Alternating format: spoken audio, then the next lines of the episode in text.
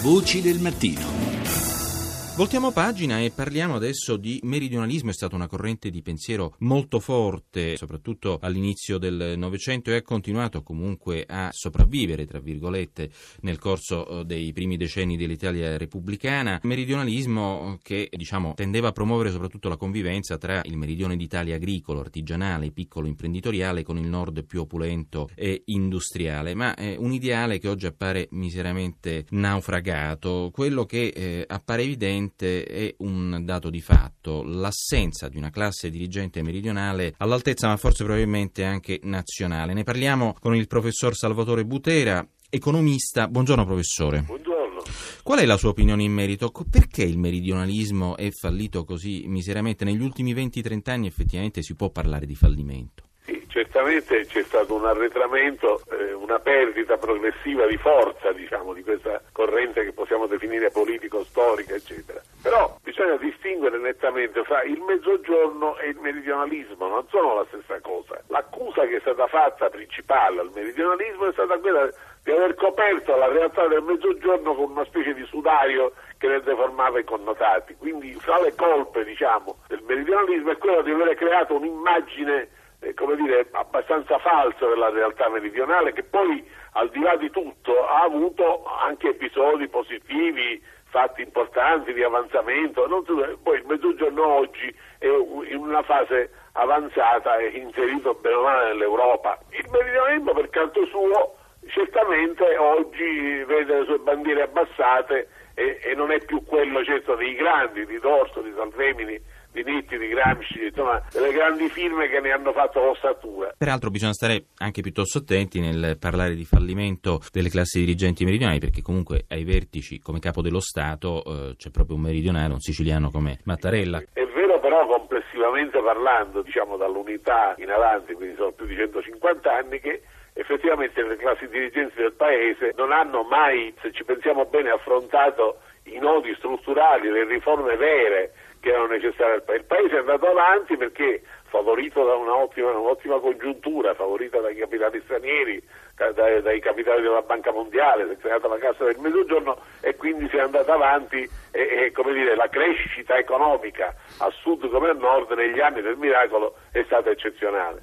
È passato però quello, purtroppo i nodi si sono rifatti presenti, quindi c'era la necessità e l'esigenza, come c'è ancora oggi, mhm. delle grandi riforme, la riforma della pubblica amministrazione, della giustizia, del, del, dello Stato, del, insomma, e poi i nodi economici naturalmente. Quindi c'è certamente una debolezza sostanziale delle classi dirigenti. Naturalmente eh, al sud questo, questa debolezza è maggiore che non al nord. È evidente, ma tra l'altro lei ha citato poco fa di passaggio la questione di, un, di, una grande assente oggi, cioè la Cassa del Mezzogiorno. Un tempo la Cassa del Mezzogiorno ha funto un po' anche da eh, motore propulsivo anche a livello sì. diciamo di fondi, di stanziamento di fondi per infrastrutture e eh, cose del genere. Oggi purtroppo l'isolamento del Mezzogiorno derivante anche eh, dalla carenza di infrastrutture adeguate, pensiamo soltanto alla Salerno-Reggio Calabria. Quanto ci vorrebbe una nuova cassa del mezzogiorno? Eh, ci vorrebbe perché la cassa, contrariamente a quanto si è detto purtroppo in questi anni,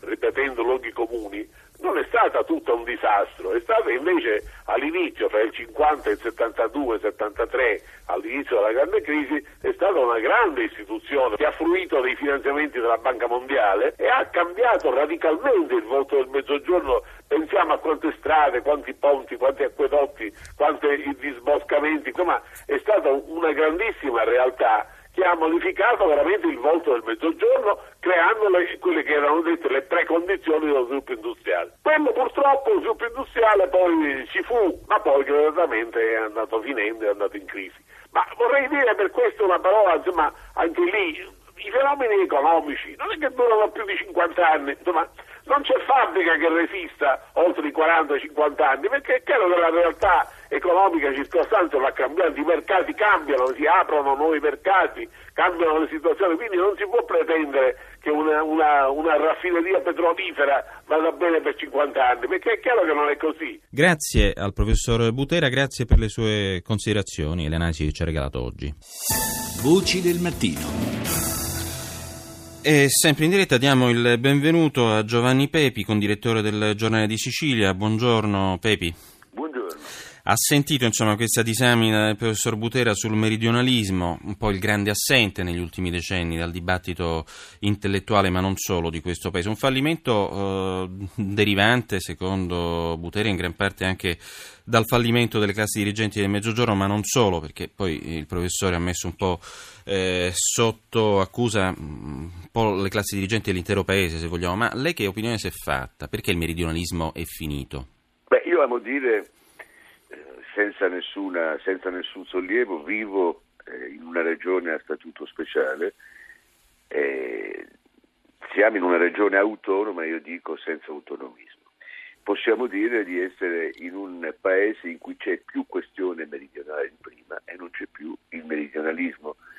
In questi due ismi bisogna raccogliere e concentrare quei valori che hanno eh, garantito un insieme di visioni che davano spinta a un processo. Ecco, tutto questo non c'è più. Ci abbiamo certo. noi una questione meridionale molto più acuta perché i dati peggiorano, perché la forza si allarga, certo. e però non c'è più eh, un progetto e una visione per eh, vedere come il mezzogiorno può crescere. Allora Butera ha perfettamente ragione quando ricorda la cassa del mezzogiorno. Noi abbiamo mm. vissuto dal dopoguerra in poi una visione, diciamo, neoliberista del meridionalismo, eh, dove si pensava, e io continuo a condividere questa impostazione, di guardare al mezzogiorno per porre le condizioni dell'industrializzazione. Putera faceva appunto riferimento alle opere pubbliche che hanno cambiato il volto del sud. Certo. Oggi si aggiunge che un intervento pubblico deve anche considerare quelle infrastrutture immateriali in materia di comunicazione che aiutano la crescita.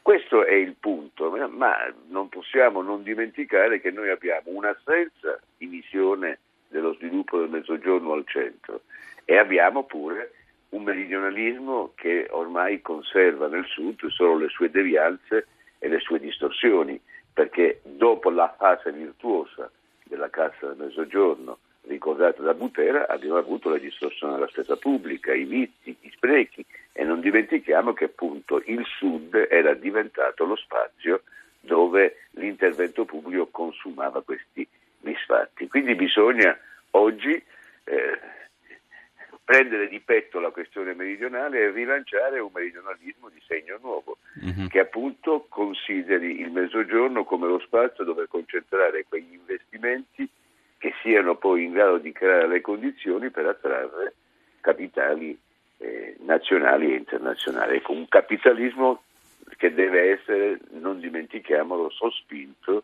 da una pre- presenza pubblica nel mezzogiorno. Un capitalismo strategico potremmo definirlo, insomma, certo, con una visione certo. strategica. Senta, abbiamo un paio di minuti ancora per una ulteriore riflessione, visto che comunque lei ha conosciuto eh, Marco Pannella da giovane liberale di sinistra, eh, sì. insomma, è ancora forte l'eco della scomparsa del grande leader radicale. Eh, che ricordi ha eh, del Pannella eh, liberale di sinistra? Ecco. Mi fa piacere che parla eh, ho letto con grande interesse un, inter- un pezzo di Guido Compagna eh, su 24 ore. Sì. Eh, Guido Compagna è un altro liberale autentico che ricorda l'ultimo incontro che ha avuto, o uno degli ultimi con Pannella, dove Pannella a Napoli si eh, definiva un liberale.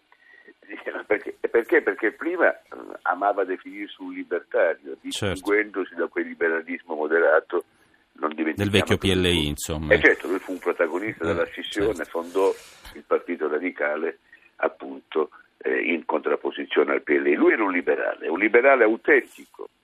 E, e quando noi ricordiamo il Pannella, e oggi lo ricordiamo eh, giustamente con eh, accenti particolarmente commossi, non dobbiamo dimenticare che lui era un liberale a tutto campo, non era solo liberale nei diritti civili, ed è giusto ricordarlo per il divorzio, per l'aborto, per la... ma non dimentichiamo le posizioni economiche di Pannella. Certo. Pannella era un liberale che credeva nello spirito dell'impresa privata come una prosecuzione della libertà eh, che poi si consolidava eh, nella sua visione sui diritti civili. Non dimentichiamo la libertà di Pannella era una libertà a tutto campo, certo. libero l'individuo anche per esempio dalle dittatura, dalle pressioni delle organizzazioni collettive. Il Chiaro. suo, il suo eh, contrasto della partitocrazia nasceva da qui, il suo contrasto di una certa pressione sindacale nasceva da qui. Non dimentichiamo